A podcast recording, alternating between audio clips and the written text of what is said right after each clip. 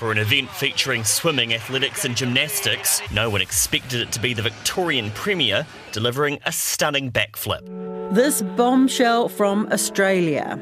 The uh, Games will not proceed uh, in Victoria in 2026.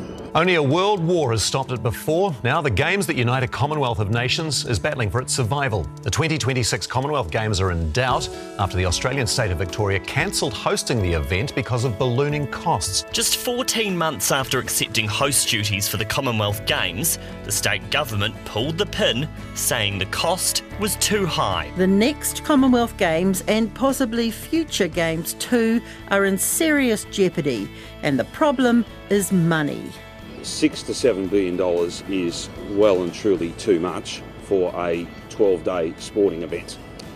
Uh, I will not take money out of hospitals and schools in order to fund an event that is three times the cost uh, as estimated and budgeted for last year. At a time when New Zealand and Australia are overflowing with sporting opportunities. Uh, we've got quite a few events on at the moment uh, or coming up, and um, whether we need another one, I'm not sure. Over the next decade, Australia and also to a degree New Zealand is at the epicentre of major international sporting events. We've got the FIFA Women's World Cups, uh, the Men's Rugby World Cup in 2027, the Women's Rugby World Cup in 2029 the T20 World Cup in Australia and New Zealand in 2028, and then we've got the Olympic Games in Brisbane in 2032.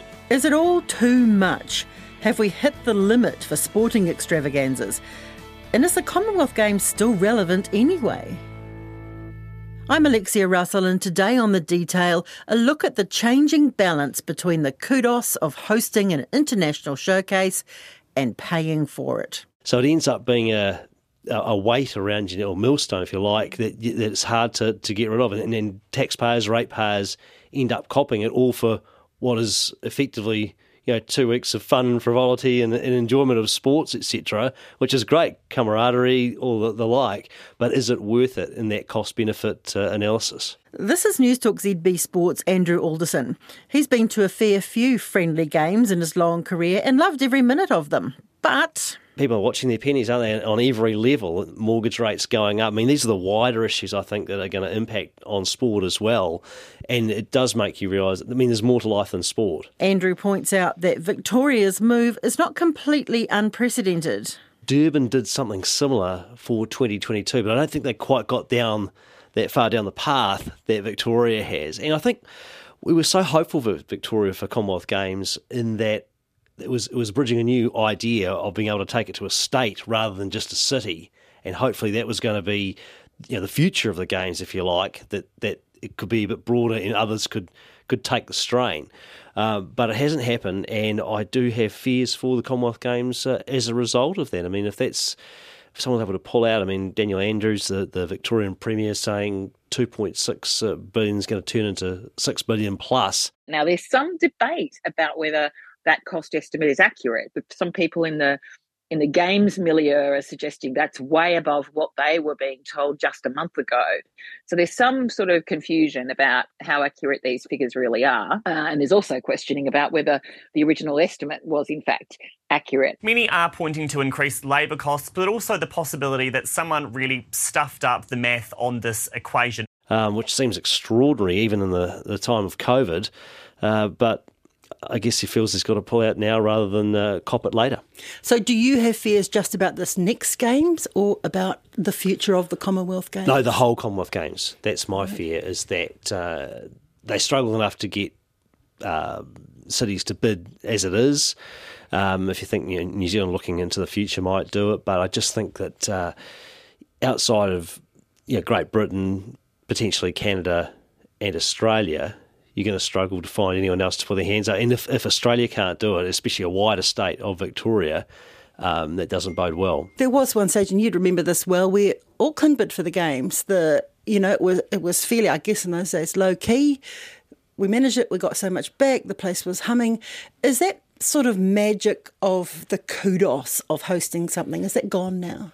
I think it might have done it in, in terms of what, what benefit do you get back? What's you know you get the kudos, but I mean I was thinking about this before our chat, and I think about the situation, say with Montreal in, in Canada when they hosted the Olympics in 1976.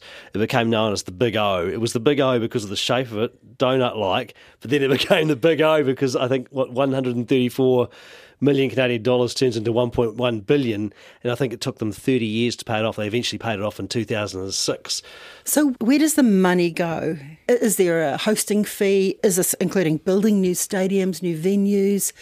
Yeah, all of that. Yeah, the idea in, some respects was to repurpose perhaps stadia of the past when they go back to these venues. I mean, you think about Melbourne, all the, the precinct that Melbourne has. That's, that's the, like to me, it's the ideal place to have a Commonwealth Games because you've got it all there, all within walking distance. I mean, how much do they need to refurbish these? Uh, you know, the, the stadia, the structures, etc. I think a big one for me and I don't know how how it's all been affected by COVID so much, and, and all the inflation, etc., that's come from that, and recessions and the like, um, is the accommodation.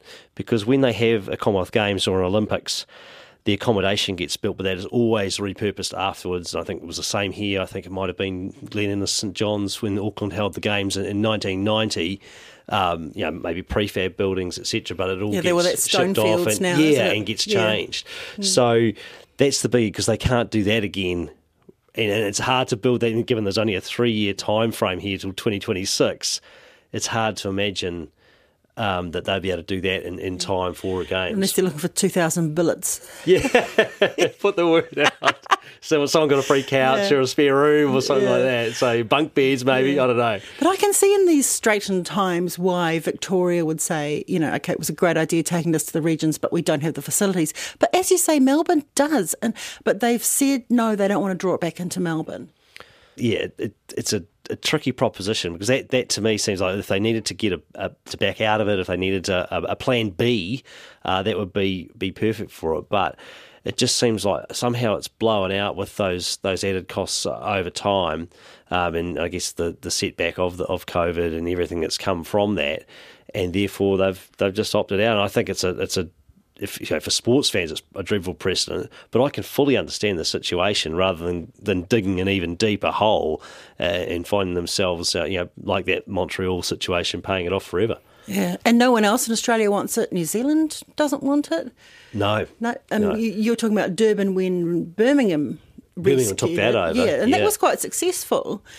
Any chance of that happening again, do you think? Well, ultimately, it's probably given that the Commonwealth Federation, it comes out of Britain and the UK, they're probably going to have to come and try and find somewhere to do. I mean, you look at London and the, and the legacy that came from the London Olympics, which is one of the more successful uh, legacies of the modern era. I mean, compared to you know when you think of you know Athens as a, a bit of a, a, financial disaster, lots of white elephants there, but London that continues to sustain itself with those a number of those venues, and it's almost like and you need that perhaps that population and that. Um, well, love of sport, I suppose, as well, but the ability to keep refreshing that as, as it goes. I think the, these are a different proposition now than they used to be back in the day. You know, some people are saying, look, there were great legacies for Australia from the 56 Olympics and the 1938 Empire Games, but the population was smaller then, the cities weren't as developed, communications were different.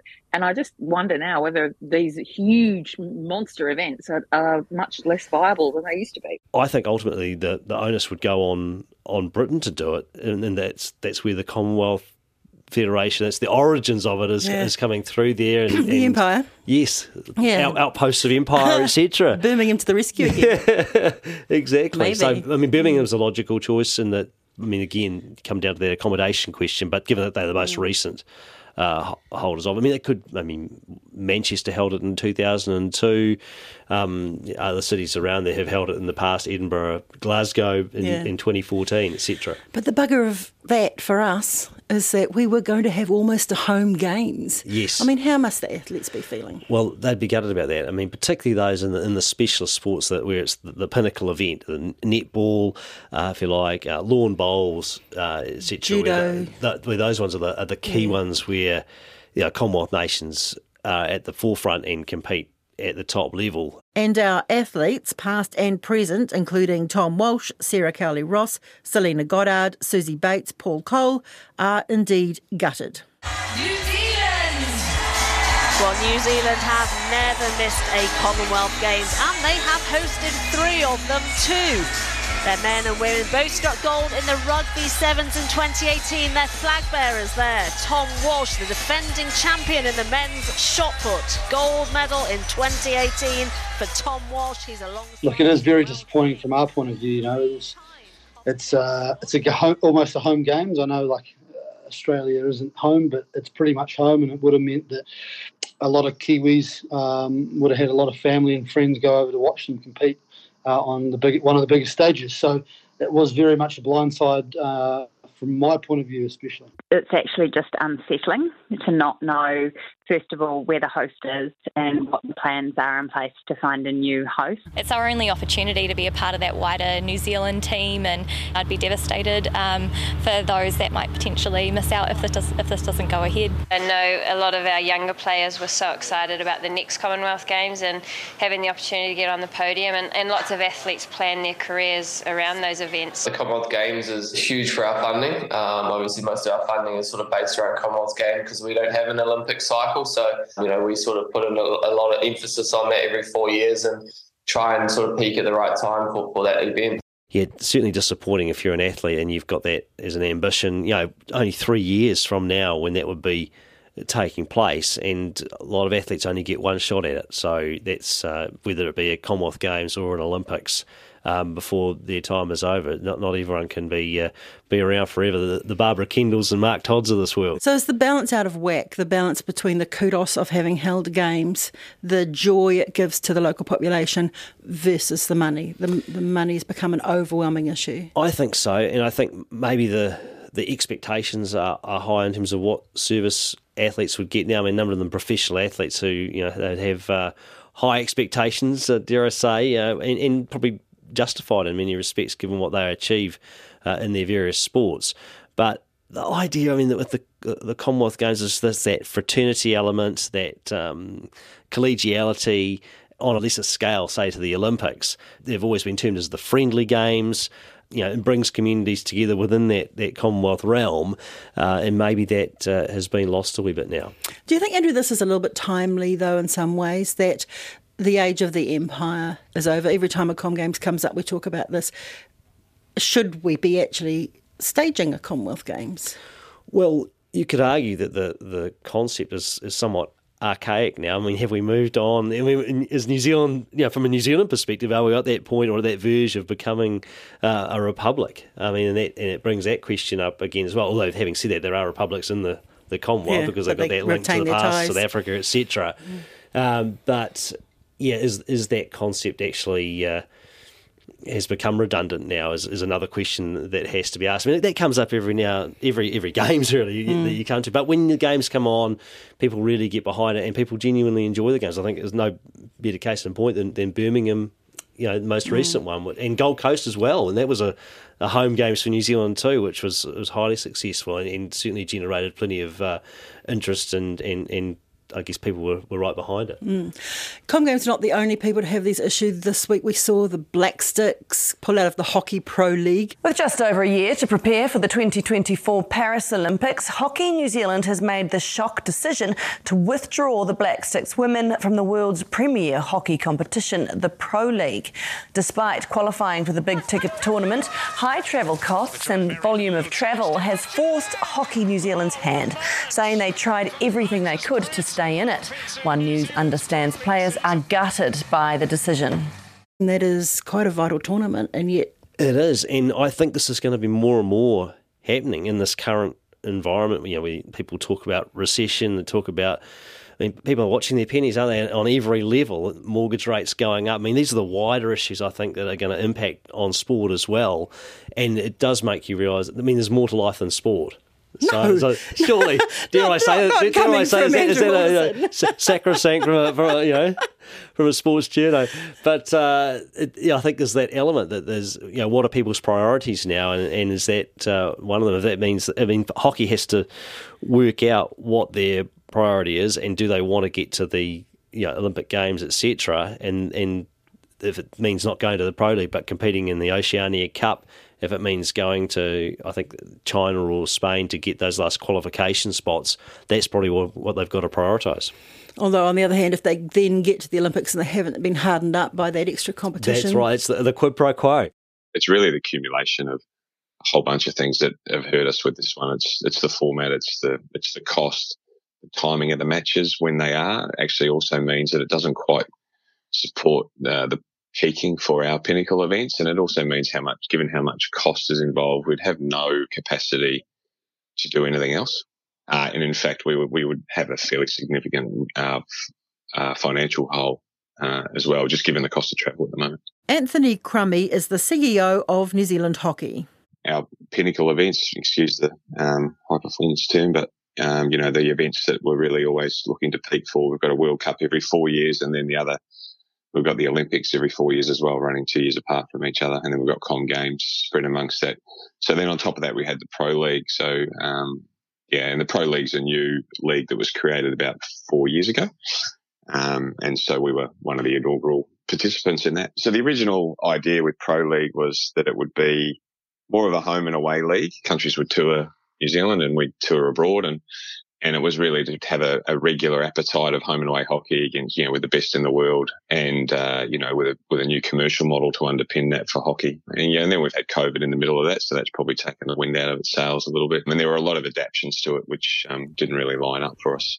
In what in what way? Um, so we moved to what they would call mini tournaments. So going away from that home and away content to, to reduce costs because we're not the only country that's um, kind of battling with this a little bit is that we would all go and play, for example, four countries would travel to India and play there.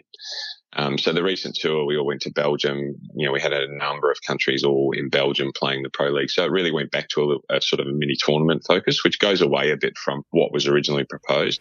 So lay out those costs for me. Travel, yes. Finding accommodation, yeah, travel, accommodation. So just like you would when you travel travel yourself. So we've got to um, we've got to travel there. We've got to find somewhere to stay that's appropriate for us, and we've got to feed everyone. And we also you know, pay some allowances and stuff like that. That stuff adds up. When you times it by a squad of you know up to twenty five, so there'd be eighteen odd players with that. Uh, coaches, physios, um, analysts, uh, you, you name it. So all that goes together. So it starts to escalate quite quickly. So a recent trip to Europe, you know, I think the guys were saying we would we would ordinarily do that. We had two teams go. We might ordinarily do that for three hundred and fifty thousand. Um, this one cost us just over six hundred thousand. Wow, that was the Belgian trip. Yeah, yeah. I mean, you did have one exciting result from that tournament. That's the hooter.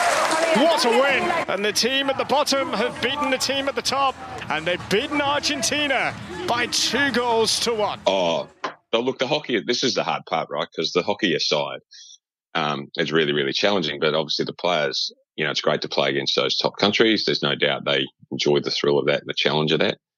But some, you know, we just have to take a sort of a, a broader view of it sometimes because we've, you know, we've got to obviously spend within our means. We're not a, we're not a fully professional sport. We don't have the big broadcast revenues coming downstream like some of the bigger sports. And that was really part of the Pro Leagues model originally is that actually we would get an international broadcast and a whole bunch of other revenues that might come down and subsidise that cost. And, and for a whole bunch of reasons, it's, you know, it's, it's still um, a, a valid competition, but just not for us at the moment without that money coming down. Is part of it the tyranny of distance? I mean, it's fantastic, obviously, having a home tournament, but yeah. essentially everyone else has to come, you know, except Australia, have to come from a, a great deal yeah. away. Yeah, absolutely. like, um, like it's a unique thing for New Zealand sporting teams, right? Um, it's just you know whether you're hockey, netball, rugby, cricket, whatever, you'll face it. It just means you know we as a sport, as an Olympic sport, you know we're funded. Um, from High Performance Sport New Zealand. We get some funding from them, and we have a commercial program um, with some sponsors, and obviously we we have ticketing and, and some other revenue streams along the way. We sail pretty. You know, we, we're prudent, but equally, you know, we reinvest everything we can into either the community game or our high performance programs.